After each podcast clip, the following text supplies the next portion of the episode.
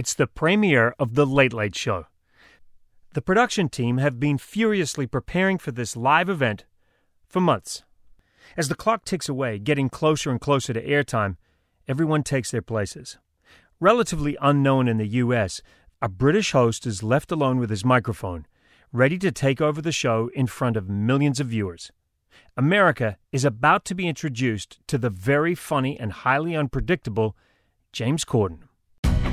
I knew I couldn't go back. changes your You just life. put it out there. She said you've got less than a year to live. Just dug even Luck deeper. is the residue of design. Nobody else was doing it, so why couldn't I? That was the turning point. Welcome to the Bucket Podcast with Phil Kogan. Every week, I talk to mavericks, disruptors, and innovators. People who ditch the excuses, swerve off the predictable road, and epitomize what it means to tick it before you kick it. We never wanted to make a show that started at 12:30. We had to make an entertainment show that would rival any time slot. anything that's good enough at 12:30 a.m. should be good enough to eat lunch with at 12:30 p.m. Ben Winston, the youngest showrunner in the history of late night TV, and Rob Crabbe, the former supervising producer on The Tonight Show starring Jimmy Fallon, are the executive producers of The Late Late Show with James Corden on CBS. It's a variety show which made its U.S. television debut in 2015 after a successful run with Craig Ferguson, who was the host for almost a decade.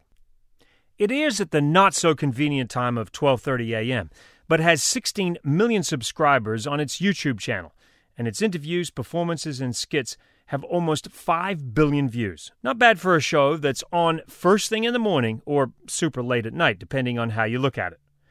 In case you've been living under a rock or maybe avoiding major highways, James Corden from the UK became famous for the show's recurring segment called Carpool Karaoke. In this hugely popular skit, Corden invites famous musicians to ride shotgun and then sing along with him to their own songs. Adele, Paul McCartney, Madonna, Cardi B, and the Red Hot Chili Peppers are just a few of the car crooners who have belted out their tunes while being belted in. Rob and Ben are pretty busy recording their live show every day, but I did manage to run into them between car rides and commercial breaks to hear how they came to be running one of the most well known shows on network television. Good, Scott? Good go. All right, I am with uh, Rob and Ben in California. The reason I wanted to have you guys in here was you've managed to cut through in a really competitive space in a very short amount of time. So I thought it'd be kind of interesting to hear the the story about how this all happened because what dates back to 2015. 2015 is, uh, I think Ben, James, and I moved around the same date, January 3rd or something, 2015 to Los Angeles. And then we had about a month and a half to get the show, hire, I don't know, 125 people and uh, get the show up and running. And Rob, you're obviously American. Ben, you're an Englishman, I am, yeah, I'm a Londoner. a Londoner. And before 2015, had you guys met? No, um, no, James and I had. We Yes. were friends. We've been mates since I was sort of 18. And uh, Rob, uh, we met Rob, I th- uh, when did we meet you? In in October, I think, Octo- of Couldn't have been 2014. that late, really? I think, no, it was like end of October 2014. Okay, 2014. so we yeah, so we, we, we it was a rapid marriage. We met end of October. We moved to LA in January, and then we were on air by March. And how would you describe your relationship? I mean, I think that, uh, I mean, very good. Uh, Ben was going somewhere else. you were know, you were like taking it very I get in front of it. Uh, I think that uh, we've remarked to each other on it over the years now that we've done this. That like coming into it, he's very comfortable with his relation with James. I wasn't that worried about my relationship with James. We were more concerned about how we would get along. Right. Because uh, we'd both done our own things leading up to that, and so suddenly uh, we were in this marriage. Yeah. And, uh, And you I had think to get on. And we had to get along. Uh, and I think it probably worked out better than we might have anticipated, even. Yeah, it's been incredible. It's uh, we're incre- we're both unbelievably opinionated about what we like on the show and what we don't like, and we I can't remember really a disagreement in 600 shows. It's bizarre, and I've never met anybody who thinks exactly the same way that I do about television. Like sensibilities. Yeah, like we'll watch an edit, and you know we'll watch a 15 minute edit of a tape bit, and I'll go in with the editor, and Rob was in in the morning, Yeah. and uh, and they'll give a load of notes that are quite intrinsic and say, you know, I want that three minutes out. I think this one minute should go at the end, and that two minutes should go at the start. And the editor will look at me and he goes, "Yeah, Rob said the exact same thing this morning." So I was like, you know, that, and that's really remarkable, and I'm quite surprised by that. But we, when we when we set off to do this, and the story of how James got the job is is a is a long one. I'm happy to go into it, but uh, but uh, I I was going to EP it, but was very aware that we needed to find somebody who would be able to partner on it. I think the job was too big, and I wouldn't have ever been able or wanted to do it uh, alone. And, and I was also very aware of what I didn't know, and I didn't know the American culture. I'd never produced a late night show, and uh, and we searched high and low to find somebody who was right, and we met loads of people. And our agents put us in touch with loads of people, and I and, and I met so many, and um, none really worked out. And then some a, a, a guy called Vinny Favali called me and said, uh, "You should meet a guy called Rob Crabbe. He's he's brilliant, and I think you two would get along." And uh, he's working at Fallon at the moment. You were a supervising producer at Yeah. Fallon, supervising producer at Fallon, but has been there since Another the beginning. successful show. Very successful show. Has p- real brains behind the success of that originally, and uh, and so I was really intrigued to, to meet. And we um, and I was I remember I was producing X Factor in the UK at the time, and I was wrapping that series before moving to America. And I remember I had all the contestants in a studio recording their final singles or at least that you know whatever we were recording that week in the studio. And i just said look i've got to go and take a meeting outside and i didn't pretend it was about a different show. And it was pelting with rain but nobody could hear this conversation because i didn't want anyone to know i was working on the late late show. And all i remember was just walking up and down in the soaking rain chatting to rob on the phone with james as well. You know we were on a three-way conference call. And sort of part going, I need this to finish really quickly because I need to get back inside and I'm soaking and cold and have nowhere dry to go to take this call. But also uh, thinking, um, you know, this is really great and I can't finish this phone call because it's the first time that we're chatting to somebody who understands what we want to do with this show, the ambition that we want, the entertainment factor, making a variety show, not wanting to just do a talk show every night because why would you do that when everybody else does? And so uh, we asked you to come to London. Is that right? I was living in New York, uh, in Brooklyn. Had sort of just moved to the the dream house, the, the brownstone where I was going to raise my children. So basically, he disrupted your whole life. I mean, it was incredibly disruptive. Because also, I'd like we had so specifically, my son was heading towards kindergarten. We had picked the place we wanted to live for the place he wanted to go to school and everything else. which is a big And- deal in New York. Big deal in New York. And my wife had actually said to me maybe three weeks before this phone call, uh, we were sitting there late at night, and she goes, "You know what? I've been here for 15 years, and I finally found the place I want to be." both of us had just got our essentially, you know, dream homes Yeah. in Brooklyn and London, respectively. And we didn't really know, like, um, even as we started the show and moved out here, I think we moved here on January 3rd, and on January 7th, they sat the three of us in front of all the press at the TCAs for the winter TCAs, and everyone's grilling you on what the show is and what the show's going to be. And who the hell is this? Like for you, you Yeah. had to tell us the story. Like you were like, um, I'm sorry, who? yeah, when they be first, when this show? CBS called me, I had to Google James Corden because I had no idea who he was. Uh, and so, and he's like, and but then I like as I read about him, I was sort of even before I'd spoken to him, I was so taken by the idea that his biggest successes had come from writing. Uh, I mean, he had won the Tony at that point, but he had also uh, kind of created his own success in Gavin and Stacey and writing that. Yeah. And so I thought that that's the kind of brain that could do very well at a show like this. And then when we first talked to each other, we didn't really, there was no, it wasn't like we were sitting there going like, all right, we'll put carpool karaoke in act two and then we'll have a roll call in act 3 Mm-hmm. All we had was sort of a shared emotional language. So we could only talk about how we wanted the show to feel. Yeah. And so, and we all, the adjectives and the descriptive words that we were using were all sort of the same words in the same language. So you instantly recognized that this was a major talent, and I think you said somewhere where you realized he was an amazing actor, he was an amazing dancer, amazing singer, Mm-hmm. and and then you just thought, well, we all we got to work on is just the interviewing skills, and then what, standing and telling a joke. Yeah, the funny thing about James is uh, for being a late night talk show host, the two things he'd never done before were stand on a mark and tell a joke and interview somebody.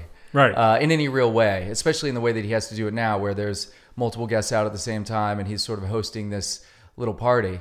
And so, uh, and those are the biggest tropes of American late night television, the monologue and the interview. So the, the reaction when you guys were at the TCAs and you guys were getting grilled, they must have been, there must have been some skepticism that where people are thinking, this guy's this guy's an actor. He's a writer. You know, why why is this guy going to be hosting this show? Hmm. Why not an American, typical American talk show host? it, we, the odds were stacked against us, and we came up against some really difficult things in those first two prep months.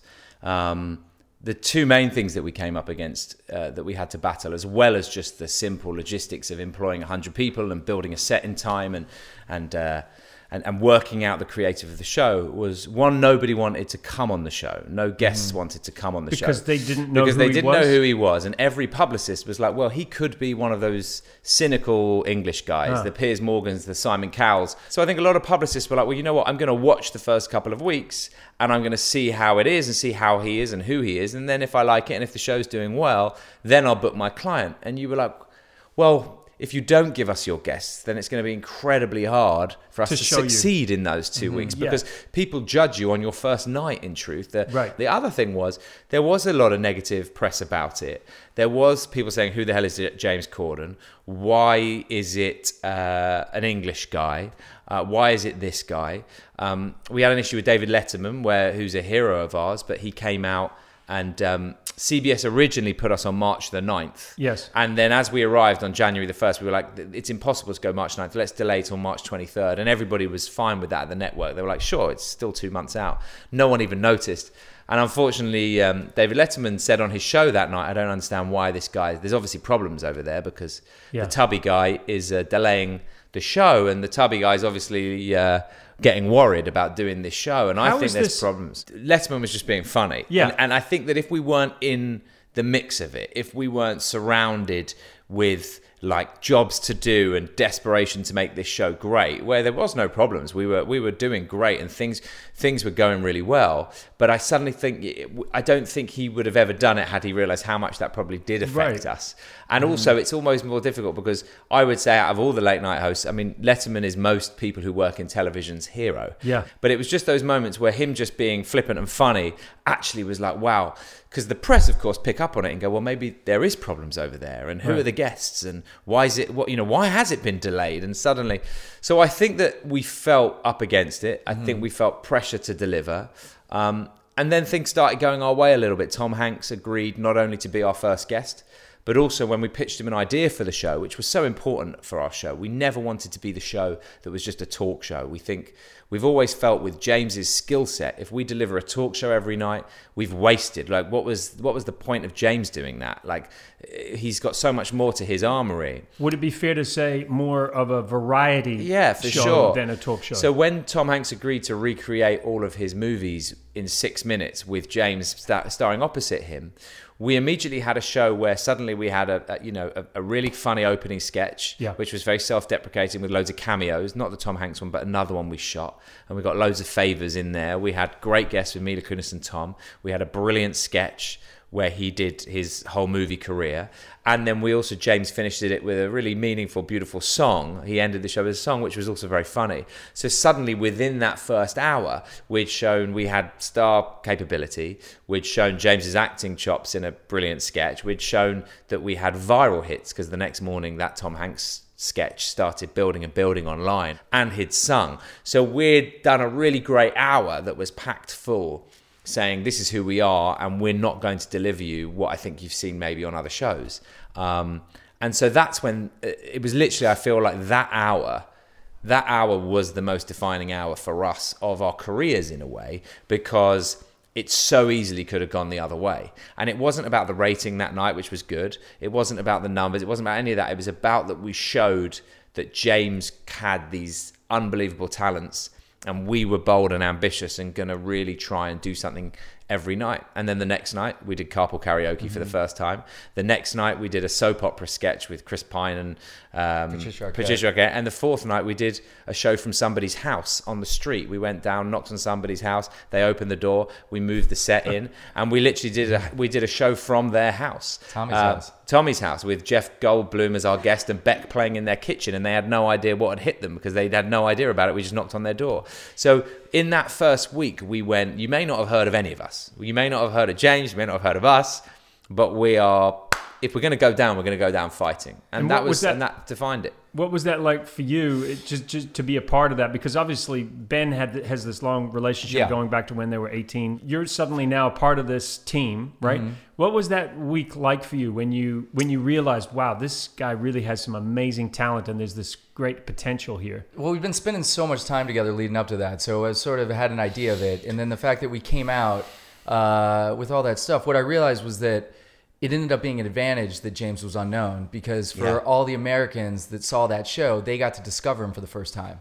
So he got to be everybody's new discovery. Tell us about the, the format too, because when people tuned in, they also saw a different format. They suddenly saw that all the guests were there, and and that had come from an English format, right? And that's a big move too to try that in America. Well, I think that uh, yeah, for these guys, that's sort of how they know those shows is that everybody kind of comes out at once. But here it's unusual, and I think uh, to Ben's point earlier about how we were having trouble booking the show because Yeah. no one wants to be first.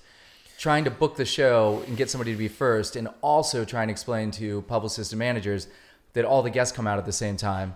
Is then they're like, well, yeah, but who's the first guest? No, no, no, there is no, No. lead guest. Right. No, but when they come out, Who's walking in the- front? Yeah, it's just they could. It was just very hard to process the idea that everybody came out at once. But then we we're so lucky in Tom Hanks and Mila Kunis being our first guest because obviously giant stars and their willingness to come out together. It's sort of hard after that to say, well, Tom Hanks would do it. Yeah. Like you got to be What's willing to problem? do this. yeah. Yeah. I mean, Tom Hanks had no problem with it. Yeah. Uh, he's Tom Hanks. Mila Kunis is fine with it. And so that ended up being sort of another uh, arrow in our quiver, I guess, for trying to get the show booked. I've read stories about you guys literally going around to publicists and like, Mm-hmm. listen. And I wanted to hear a little bit of, of that struggle because we see the success, but it was a big buildup. Yeah, it's just a lot of skeptical people. I think uh, James went to those meetings and he sort of was there to introduce himself and show that he's not a scary person, uh, very friendly guy, uh, good in a room. Uh, but I think that there's just skepticism. Uh, and I understand it. I think that if you are responsible for a client and uh, you don't want to, no one wants to be the canary in the coal mine. Yeah. Uh, you sort of want to, uh, you want to see somebody else try it out first. Yeah. No one wants to be a canary in a coal mine. No, no, it's, Is that a common it- phrase It, in, doesn't. uh, it doesn't I really go down that Zealand? well. Canary in the coal mine. No Yeah. one wants to be a canary. Canary I, don't, in I a wouldn't want to be a mine- canary or in a coal mine. I don't Send let the canary them down to together. I test for don't the know. gas, and then if the canary dies, But you it know says for the gas gas. down there. You've got to you've got to admire him for his. What are you his, talking about? His This is a understanding very of common history. Have you never heard that before? I've never heard Really? I would have haven't thought that ever was more English and American. I'm impressed that you pulled that one out. I've never. I don't yeah, know this when is he's seen canaries or coal mines. Well, they didn't like it, but they had to go down there to help protect the coal happened. I don't know That's what- I don't know what's check happened to Rob. And there was probably more coal miners here. What in well in England? I mean, that's a coal mining place. Coal I'm shocked that this show survived when we have Rob talking about coal mines and canaries. I think it just speaks to the depth of his Thank you education. very much. Thank Thank you. you. That's Yeah, what you I'm, too. I'm, Yeah, I'm that's- Throwing out super a few of impressed with Thank your you. the thing. I think one of the greatest things that's come out of him coming to America and obviously your collaboration is the carpool karaoke. Um, and I, I'm, I'm just interested in some of the funnier stories because when I see them, when I see James with his guests singing, Yeah. I'm just wondering what happens sometimes when cars pull up alongside and they see Mm. you know, Mariah Carey in there full on singing, belting one out, you know, and they're just Yeah. going for it. Yeah. What is that like? Do you guys go round and round in a circle, or because you want the light coming in a certain way, you go in a straight line, or Yeah, I mean, it, it depends on who it is and where they're going to be. They notice a lot more now than they used to. Uh, I think Mariah, we were in residential and probably got away with that one. Uh, Michelle Obama was very much in a circle inside the White House property. Are driving you In a tiny serious? circle. Yeah, that's about. Yeah, that was it. We went there and yeah, we just drove around. She wasn't allowed to leave the premises, obviously, so we went. Um, And certainly not with James Corden driving her. no, but she was. Yeah, she. Uh, yeah, that was in the White House. It depends. I mean, people do notice us now. Uh, it's also quite a big. We're quite a big unit. So what, what we have is we have a uh, a car that James follows because I don't want him to have to think about where he's driving. I do worry about his driving sometimes. Yeah. 'cause Well, I'm- you he's, should a He's getting distracted. Yeah. Yeah. Uh, no, he's not. He's not, we drive quite slowly. We hold up a lot of traffic. So you've got a lead car that and I, you're proud of that. uh, holds up the traffic. Yeah. I don't care Not too killing, much. not killing a pop star. You know, we're bringing- something we're proud of. Phil, we're bringing joy to people's lives. That's more important than sitting Yeah. traffic. Come on, deal with it. So we've got uh, a lead car that doesn't go too fast. Yep. And so that James doesn't really have to think and can just follow. Um, and then in the car behind is is us. We're in we're in there. We've got our full sort of control room gallery with monitors, so we can see every camera angle. How many cameras normally? Um, it, it depends if there's anybody in the back, but nine. Wow. One, two, three, four, five, six. Yeah, I would say uh, two on the external. So about nine tiny little cameras, Yeah. like little GoPros. Um, and then eh, we have a follow van where we have comms to James, so we can speak to him if we need to, but we rarely do. Uh, we also have a camera in that car because we often cut to the camera that follows James, so that's in the same car that I am. And then behind that is a big van with all the publicists and the makeup artists and the managers of the whoever the artist is, which sometimes can be like one person who's just come along for the ride, and other times if it's certain artists, it can be a whole entourage in there. Uh, they can't have any. They don't be able. They're not able to see it. They can hear it though. We managed to put it through the radio. And then behind that is four more cars. What? Because if they were to stop on the side of the street Yeah. and somebody was to run up in the window and take a selfie, or if they were to have a conversation with someone, which has happened. There was, you know, there was a moment in Rod Stewart's carpool early on where they wound down the window and they started singing with the car next door. Yeah. Yeah. Then we need to get a release form. So Of then course. one of those four. So I will then radio going, I want to use that bit, or I don't like that bit, or whatever it is. And then that car will then follow the car that we've got to get them to four sign a cars. release You forms. said four cars. Because if that car's gone, then And then three they're not coming. they'll never more? find us again. Yeah. So they've just gone off to find that I release, see. and then there's another three to release. I really thought this out. So with Cardi B, for example, the other day we drove past a group of school kids in the park, and they all ran and started screaming, and she was screaming at them, and it's a really funny bit. It's in the first five minutes of the carpool. So one, luckily we have those cars, so Yeah. they could get park. Get those, you know, kids' addresses and releases, and check their parents were happy with them being on the show. But then, of course, that car is gone now because they're mm-hmm. never going to find us. We're 15 minutes further down the road. So it is a huge operation. But yet, the genius of Carpool and the reason, truthfully, why it works, and of course, brilliant music and great chat comes into it, but actually, it's the intimacy. Yeah. So although there's a lot of people around, for James and whoever the talent is, they don't see any of it. There's no one they, in the car. They don't see any of the people behind. They don't see any of. There's no makeup artists watching. There's no managers. There's no publicists. There's no lights that they can see. There's no microphones. There's no cameras really There's a visible. real intimacy. So there's suddenly it's just two people on their own in a closed, quiet car. Yeah. And actually, I think that people um, people often give credit for Carpool because of the music and the jokes within it, and I think that's lovely. But actually, I think James deserves a huge amount of credit for the interviews because I think they're Howard Stern level in a way Mm-hmm. Yeah. because he gets stuff out of people. Um, because of the intimacy and the warmth, the intimacy of the car and the warmth of his personality, Yeah.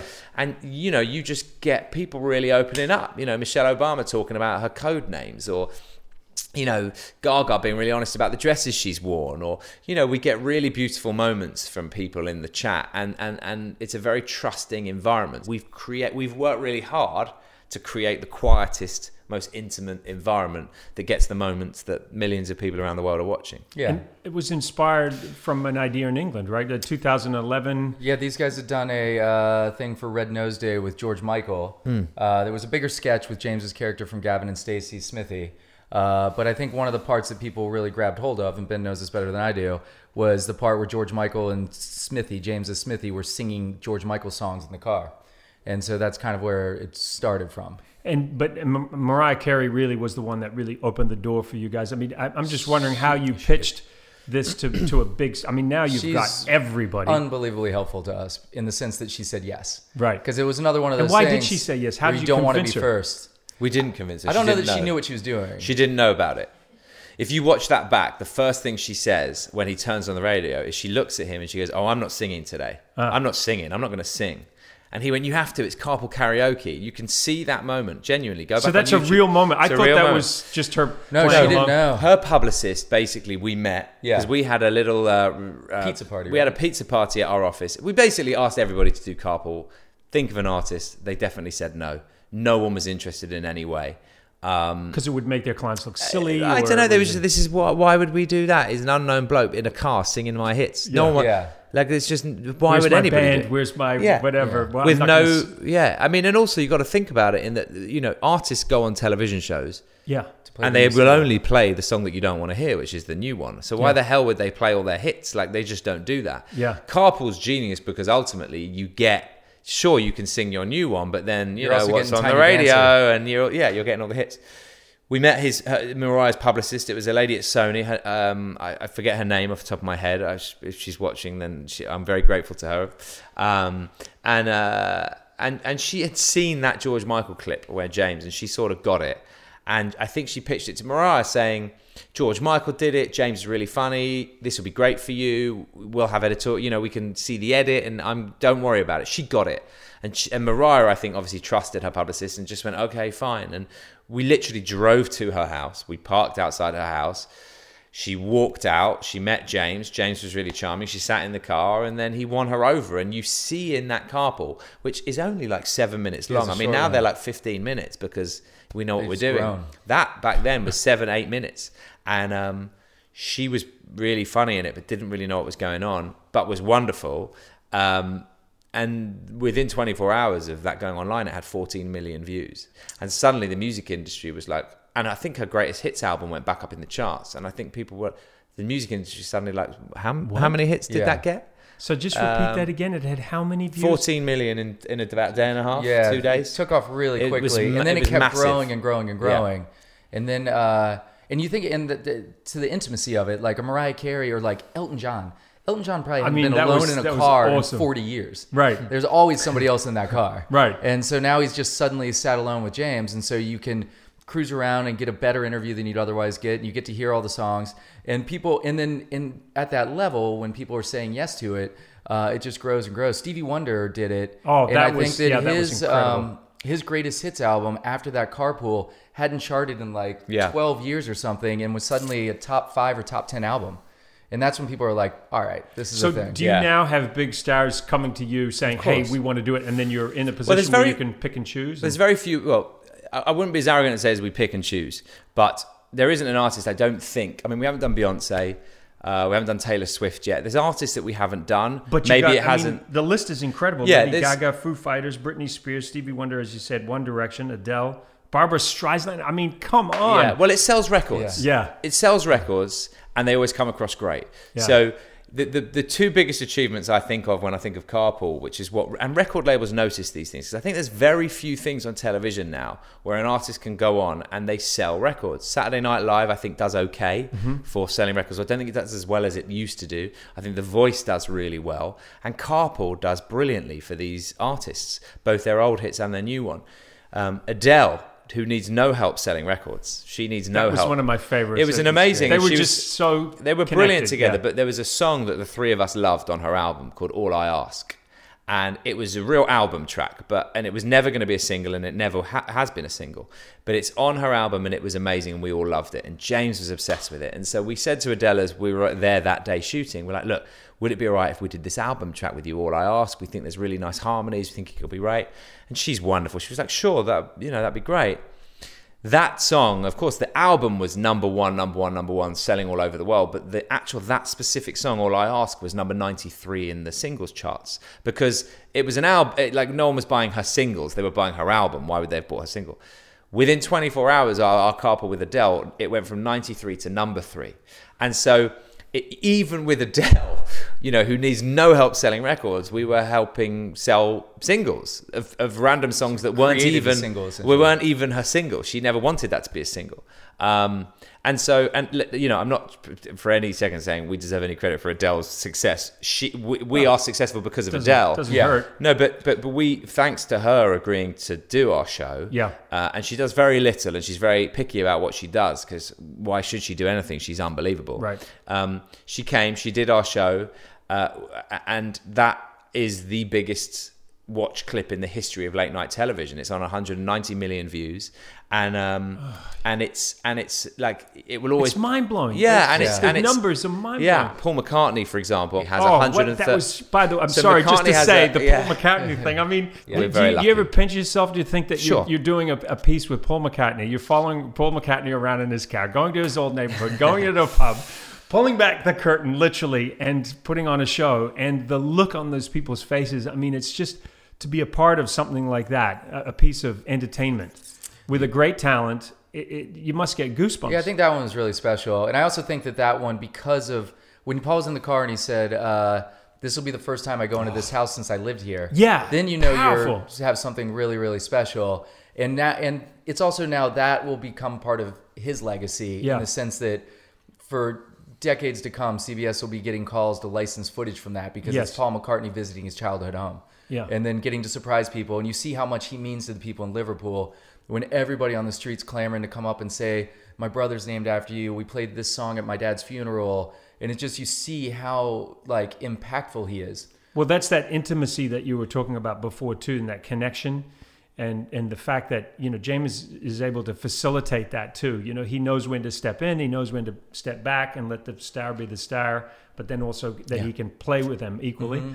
I'm just interested to know whether did you ever in your wildest dreams imagine that that this would go so viral, that these pieces would go so viral, and this sort of numbers? Did you ever see it? I don't think you can predict or guess at anything like that, uh, especially like how crazy some of them went. I think that uh, no, it's an incredibly pleasant surprise. Yeah, I mean, I think that it, I agree with Rob. We could never have predicted it would have been as big, but without question, we, as a show from day one, put the emphasis on the digital market. Yeah. So the fact that we were going for a digital success isn't a surprise. It's the success side is a surprise. Just but we didn't stumble into having YouTube success. We also knew Carpool was a good idea. Yeah. that wasn't like that didn't surprise us. But the, but the idea that you went after digital. Well, 'cause we it- said when we stuck with it, literally my first meeting Yeah. uh, with CBS. I remember it really clearly. We sat in a restaurant, and um, I'd flown out to meet them. They'd met James. They'd liked James, and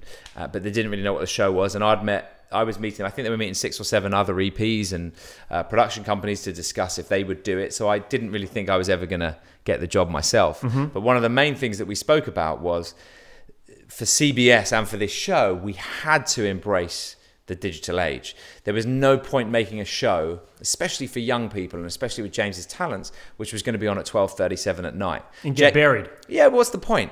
Yeah. Our egos are too big to make a show for the middle of the night. There's there is just no point, especially in this day and age. James says it best. He says that he is his biggest fan. He thinks he's more handsome, more entertaining, more funny than anyone, and even he cannot stay awake for his own show. So how can he expect anybody else to? And I and, and I sort of agree. It's like we never wanted to make a show that started at 12:30. We were in no interest. We wanted to make a show and everybody who works for us knows this. We make a show that launches at 12:37. If you want to be one of the ridiculous people who stays up and has no life the next morning and watch it live as it goes out at 12:37 till 1:37, be our guest. Yeah. But we're, that's not who we're making a show for. And that's why it's so loud and entertaining because what we realized early on was for this show to be successful, we were competing with the breakfast news because in the morning, instead of watching the breakfast news, maybe you could watch us on your laptop. Or instead of watching Ellen in the afternoon, maybe you'll watch us on your phone. Or instead of watching Fallon in the evening, maybe you would watch last night's show on your tablet. And we were very aware that we had to make an entertainment show that would rival any time slot. And also in this day and age, time slots for us, unless you're in live entertainment or award shows or sports, they're dead. Yeah, it's times irrelevant. that schedules schedules are a thing of the past. Do you think Yeah. my two year old daughter is going to know what time one of her shows are on? Do you think she's going to go, Dad, Peppa Pig? It's it's eight o'clock. Peppa Pig's on. Yeah. It's like when she wants it, Peppa Pig it's a show she likes. Oh, okay. When she wants it, it's on. And therefore, the older producers and the older generation have like us. Not that Yeah. we're that old, but you catch on to the fact that actually you cannot make shows anymore for a time slot unless you're in prime time. And so, therefore, we had to be hugely ambitious with what we wanted to do with Tom Hanks, hugely ambitious with what we wanted to do with Mariah Carey, because we weren't competing against Seth Meyers and Nightline in our time slot. We didn't care about it. We were competing with everybody else. And the only way we could do that was with YouTube and Facebook and digital and CBS All Access and all the other elements that would make our show successful. And if we hadn't embraced it, we wouldn't be in 150 countries right now every night. We wouldn't have six or seven billion views online, which is what we're up to, um, and we wouldn't have people clam, you know, Tom Cruise wanting to jump out of a plane on our show, or Paul McCartney wanting to take us to his house. Right. And it's only because we embraced the digital age. So, was it a shock that we were successful? Yes, because we are very um, modest people. We're not. We didn't walk into this going, "We're going to be a hit." But was it a surprise that we were successful online? No. We knew what we were doing when it came to online. That's why we started the show. So would it be fair to say that you're not like chomping at the bit to see what the ratings are night after night? You're more thinking about, well, how many hits are we getting online? Well, yeah, I mean, no, definitely not chomping to, at the bit to see what the ratings are because you have no control over it. Yeah. it's uh, you know, I was always said like, you can't control your ratings, but you can control your relevancy. Right. And so you can try and be relevant by uh, putting yourself in enough places to get eyeballs on it in other ways. And so for us, that's we want to be popping up in your Twitter feed the next day. We want people to be sending out clips from our show. We want to be on your Facebook. We want your family to share our clips. And uh, anything that's good enough at 12:30 a.m. should be good enough to eat lunch with at 12:30 p.m. What about the pressure of having to keep reinventing, well, not reinventing, but just a pressure. maintaining where you're at? I mean, you're you're part of this zeitgeist right now. Mm-hmm. Do you ever wake up in the middle of the night and think, "Oh man, we got to keep doing something new, fresh, oh, we're different"? constantly, looking for new ideas and thinking about what we can be doing because we also, you know, uh, these things have a shelf life. So you need to be creating new idea, like new things, new content, new ideas, uh, so that the other ones don't get too stale. Because the one thing that like the show's very well known for carpool karaoke, but we don't do it very often. And so we need other stuff to be filling those hours and pieces that can take off, whether it's um, Crosswalk the Musical or 4D theater, where we recreate the Avengers live inside of a movie theater for an unsuspecting audience. Like, we just constantly need to be coming up with new stuff to move forward uh, for our own sanity and just for the success of the show, I think. I think one of the negatives of having such success early on is that you've, you know, set yourself a, high task to keep relevancy. Mm-hmm. Because the one thing that frightens any late night host and any late night EPs is that you won't be relevant anymore and you won't be the thing that people want to be on or talk about. And so that definitely keeps us up at night. It does. It definitely keeps James up at night. We'll often get 4 a.m. texts saying, you know, I don't feel we're doing enough cool things this week or are we are we really hitting home this week? Is it working? We never really want to coast. If we've done a show with a monologue an average bit of comedy that's just sort of a desk bit and then a talk, three talk segments with three half decent guests and some music we'll all go home slightly miserable. Because it was like well uh, anyone could have made that and anyone could have hosted that. It's only on the nights where we do hugely ambitious things and you know things that we know are going to travel and things that we know people are going to talk about that we go home satisfied um, because that's what we came here to do uh, and that's why uh, yeah so there is a pressure for sure I, I did see the the great best of 2018. Looked at the, the clips. There's some fantastic clips. We talked about Paul McCartney, some great karaoke mom, other karaoke moments. Um, the the the crosswalk musical. What are things that maybe people could go check out that you Oh, would like if they haven't seen it, Oh. right? Like Well, that you would go that's a good question uh, like the best your best moment from 2018. Oh well, I mean, I think there's uh, the Tom Cruise uh, jumping out of the Oh, yeah. airplane is a really funny bit Ah, he's that I one. think, uh, and it's very impressive. And Tom was unbelievable in it, and that's worth seeing. Um, then, uh, like personally, I like some of the smaller stuff we did. Like there was a bit where we we shoot above prices right, so we borrowed one of their um, most famous games, cliffhangers. Uh, where a guy, yodeling guy, climbs a mountain, but it took a tragic turn when he fell off the mountain, and then his son came to find his father. Like it's just a really stupid, ridiculous piece, but it was very well written, uh, and I thought that was a very funny thing. If they want to see other stuff that we do that aren't the huge visual splashes. Um, oh, and the oh, sorry, one more. No, uh, it, the uh, the the train thing with Jamie Dornan. It was the Fifty oh Shades yeah 50 shades of grey spoof that we did where James uh, wanted to show him his uh, playroom, which in Fifty Shades of Grey, I think I haven't seen, but I think is uh, of course you've seen it, sexually. Uh, uh, You've read the book, haven't you? Yeah, and, and James is a he's a model train enthusiast, so he wants to show Jamie Dornan. It turns into On an erotic uh, scene between two men playing with uh, model trains. yeah that's worth watching that's a good one. that is worth watching that's a good one I feel Did like you ever imagine this life, Ben? I mean, because you're, you're the 33 year old EP of a late show, youngest Yeah. ever, I believe, right? right Even younger than than you, right, Rob? But considerably younger than me. Yeah. Um, so I I'm not mean, 33 now. I was when I started. Yeah, yeah, I know you're not. Unfortunately, I wish I was. I'm just- 33 but you've- no, you're being very lovely. you still look 33, but I'm just Thank saying, did you ever imagine this life? Because I know that at one point. You, you even thought of giving up the business altogether, right? Like there was a point where There was a point where we started my company Fullwell, and we pitched a show to MTV, and MTV kept us working on it for six months. And then at the end of it, they turned to us and they said, "Look, we're going to make the show, but we're not going to do it with you as a production company because you're too young and inexperienced." And they went off and did it in house. They stole our show. Um, they can sue me with pleasure, Phil, if they'd like to. We'll, we'd, we'd love to. Uh, I'm very friendly with them all now. It's fine. Uh, but it was a very dark time as a young guy who'd just come out of university. I Like mean, we're 13 years ago, yeah, something like so 15 like years ago. Early 20s. Um, yeah, and uh, that was a really horrible time. I was thinking, well, if this is the way this industry is, then I'm not sure it's something I want to be part of.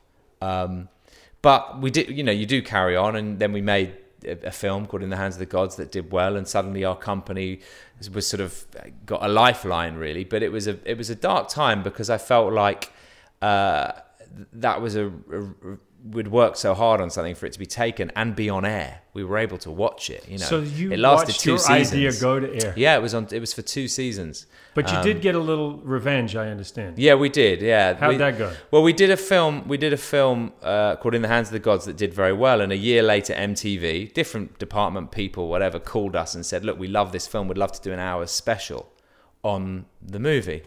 And uh, and we, me and my partners, who had been, you know, through it all together, we were like, "Should we do this?" It's like we're dancing with the devil, doing an hour's documentary on MTV when they stole our idea, and in the end, we thought we need to actually because the film needs the publicity, so we did it. And uh, and uh, I turned up to the interview and unzipped my top, and I had a T-shirt that I had specially made for the interview that said uh, the name of the producer who we dealt with, and um, you know, let's for argument's sake call her Sally. Sally. And it was uh, Who's Laughing Now, Sally, and uh, with her name on it. and so the guy who was interviewing me said, "Oh, what's that T-shirt?" I said, "Oh, it's a whole range of new brands. It's like what's cooking, Sally. What's how's it hanging, Sally." I'm just wearing the Who's Laughing Now, and they totally bought it. And of course, my colleagues, my partners, were so delighted.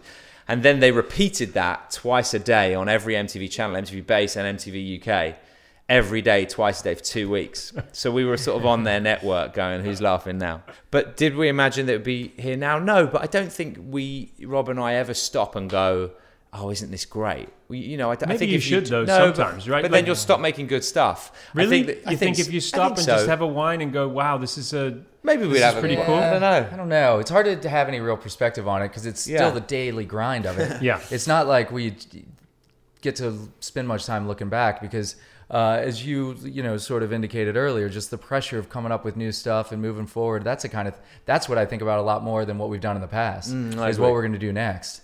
And so. Uh, yeah, maybe uh, years from now we'll be able to toast it, and hopefully it's all gone successfully. But uh, it's hard to pause now. Plus, you don't want to uh, you don't want to give yourself that credit because you want to uh, keep pushing yourself forward and pushing the show forward. And I think that also is to a certain extent with our show that comes from James as well. He has a this ferocious ambition. I'll never forget the morning after we won the first two Emmys that we won in our first year, and we got everyone together in the production office and. Uh, and you know, Rob and I said thanks to the team, and we said, and you know, obviously all of you guys couldn't be there last night, but we we were thinking of you all night. Like you know, like it was hard because of course you can't bring hundred people to the Emmys, but we you know we win we win this with you and da da da. And I said, James, do you want to say any words? And he didn't mean it like this. He didn't mean to it to come out like this, but it was just what he was feeling. He said, "Yeah, it's great. Congratulations, everybody. But the thing that worries me now is." Uh, you know, just the level can't drop. There's an expectation now. So today's show just needs to be better than yesterday's because, you know, that's where his head is. Yeah, where- and he said that to the, and the team were all like, "We've won an Emmy! Yeah, Yeah, this is yeah. that first time in their careers. They're young kids." like-" And he was like, "It's just you know, tomorrow's show is the thing that you all need to be focusing on now because you've set yourself a level that we've now got to keep going to. Yeah. So this is sort of irrelevant. That was great, a good year, and now what's next? And and and it was." It was said with love. It was said with an encouragement yeah. because he's the most wonderful leader of our team.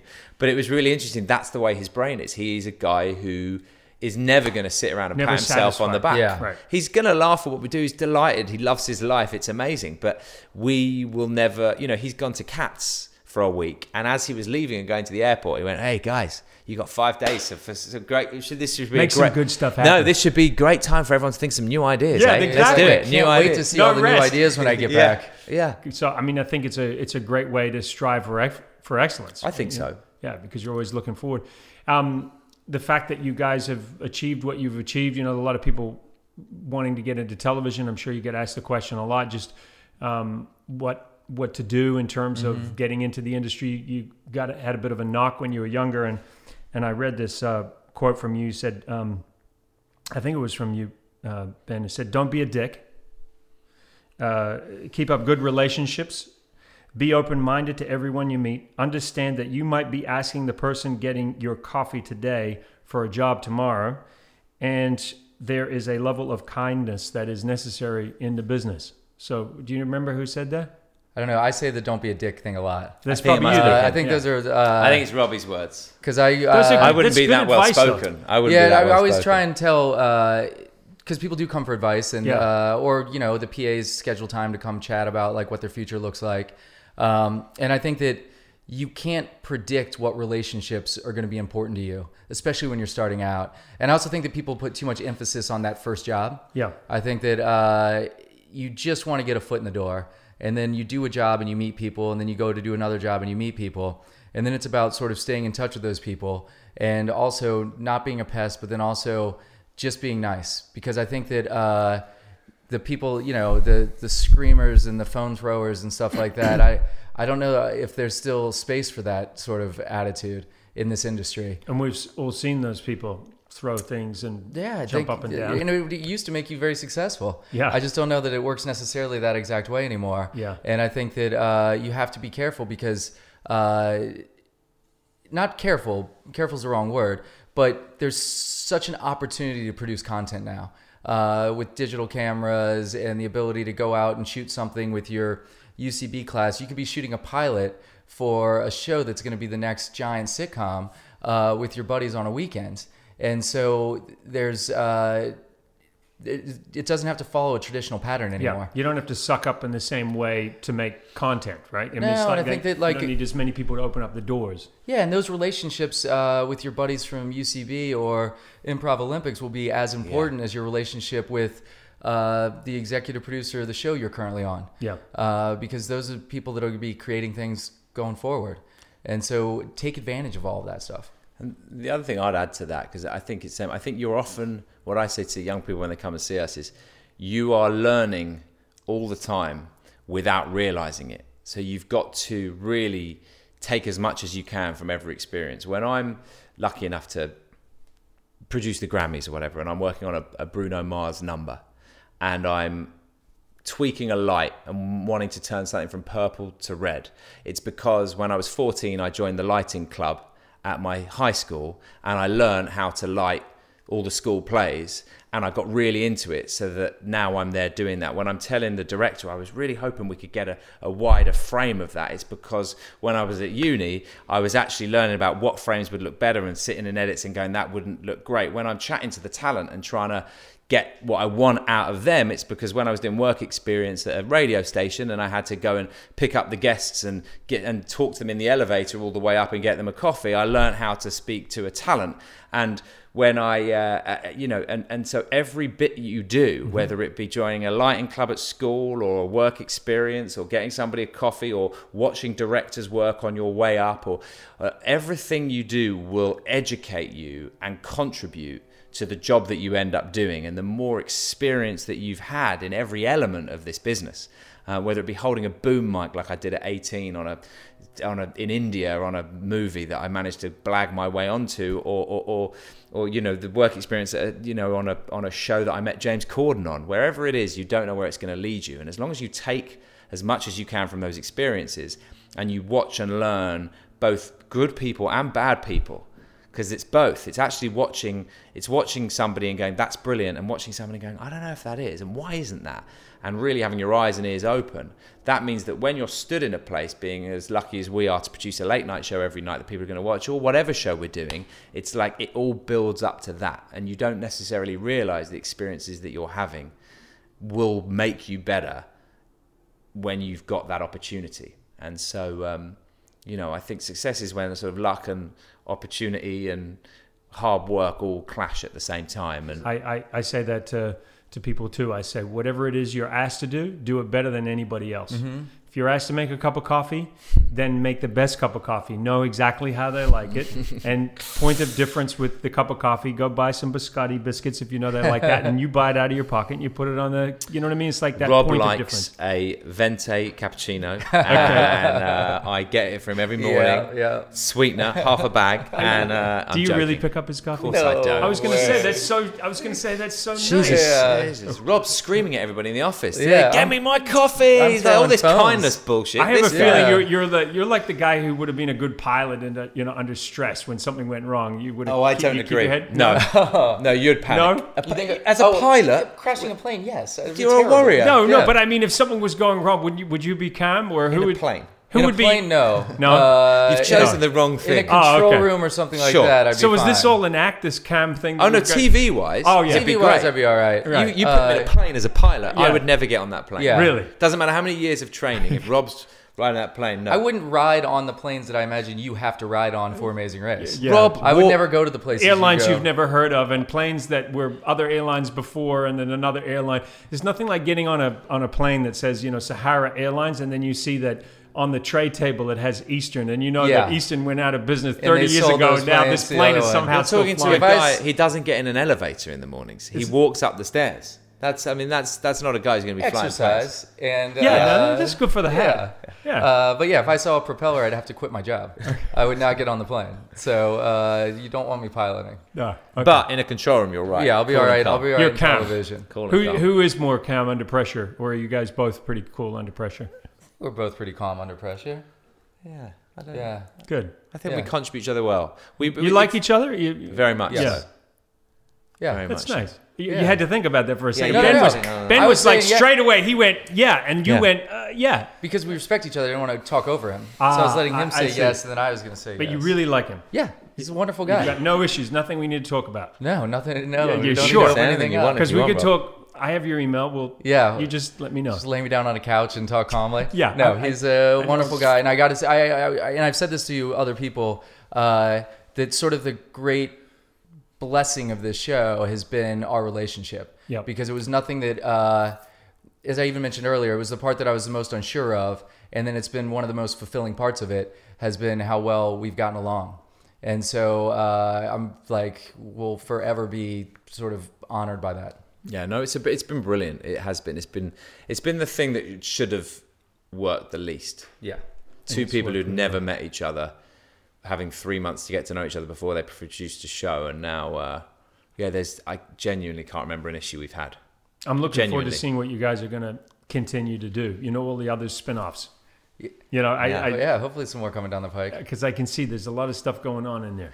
Um, all right, so I end with a couple of questions, and and uh, one is um, about a road trip. Okay. And I just want you to think about this for a second. If you were going to drive across America, let's say we're going to leave here because we're on the West Coast, and you're going to drive to New York, and you and you could take three companions in the car with you, living or dead. Uh, and we've talked about the intimacy intimacy of a carpool karaoke, Yep. where you're in the car. You really get to know people when you're on a road trip, and it could Can it be people we know, or It, no, Oh. it could be anybody. so we're not supposed to say people we know? We're Yeah, it could say- be anybody you know. It could be Okay. your wife. Like it could Abraham be Lincoln. You could. Yeah, You could. okay. You could take Rob. I don't think we're going to do. I mean, that. I We don't spend enough wanna- time We're all together. together all We're the together time. all the time. Yeah, I'm fascinated by Winston Churchill, but I think he'd be a horrible guy to drive nightmare. around with. Think He'd of the a smoke. Nightmare. The Well, he also The takes up a lot of room. whiskey. Could never take a shift driving. I wouldn't mind spending a lot of time with Steph Curry. Oh yeah, Steph Curry would be a good one to take on a road trip. Now, wh- what is it about Steph Curry? I just think he's remarkable. Yeah. I love him as an athlete. Love Yeah. him as a basketball player. Uh, I think he seems like a lovely guy. Uh, very uh, beautiful relationship with his wife and his kids. Uh, and he's like, from our experience with him at the show, quick with a smile, easygoing. Uh, not too tall, so he'd be comfortable. Um, I think So thoughtful of you. Yeah. Worry about his comfort. I want to make sure he's okay in the All car right, for so a two more people in the car with you. Okay, I'm going to go. I'm going to start with Tom Hanks. Yep. Oh. Well, you owe him. we owe him. Yeah, you I owe owe him a lift. I think there's a guy who is kind and funny, good company. I think that if I was driving across country, I think if Tom Hanks was in the back, I think it's going to be more fun. Back Yeah, to you. Tom Hanks would be good. Uh, I would take my wife. Yep. Uh, He'd have to. just to Is get- just because she's watching, or yeah, Uh, yeah, no, she's uh, your I- best friend? Yeah, and I like spending time with her. But, is she uh, going to get along with Steph Curry? Yeah, I think so. Okay. Steph Curry might be a God, threat to you know, I've got relationship. That's what I'm I've, got to say, I've never had anybody think this out so. But I love it, by the way. I'm just Yeah. saying. Clearly, you guys are running a television show because you really think things out. Yeah, we don't. Okay. I, I do think that, uh, much to the writer's chagrin, some of the time we think things out a lot because, uh, you know, the adage in late night used to be, uh, "There's another one tomorrow." Yeah. and so everything was disposable because you just do a show, try Not some anymore. stuff out. If it works, it Not works. anymore. If it doesn't, it doesn't. But nothing's disposable anymore. Everything lives forever between YouTube, Facebook, and every other uh, spot you can put it. So we don't rehearse on air. Uh, and I think a lot of shows uh, rehearse or used to rehearse on air, where you'd see if the comedy bit worked, and if it didn't, you're still broadcasting it. And so we do have we do tend to think things out a little too carefully. My next one's Gayle King. Oh wow, I think, wow. Okay. I think we should be up to date with the news. Yeah. She's good fun. she's great fun. Should be great She is a lot of fun. Should be very good for the conversation. Should Yeah. keep Tom Hanks interested. Yeah. She Yeah. would be very good, I imagine, with driving directions. I think she's great, lovely. And uh, I think Gayle King will be fun. I think Gayle Yeah. King, Tom Hanks. You've got one more. I'm, g- I'll go JJ Redick, the Sixers uh, player. Big fan of JJ Redick. I'll go for him. I think he would be great company with Yeah. Tom Hanks and Gayle King. I think it's a. I think it's a good. I What think that's going to couple. be a Good. good, interesting guy, fascinating athlete. Always knows a good restaurant, so he'd like plot out where you're going to eat on the way. yeah.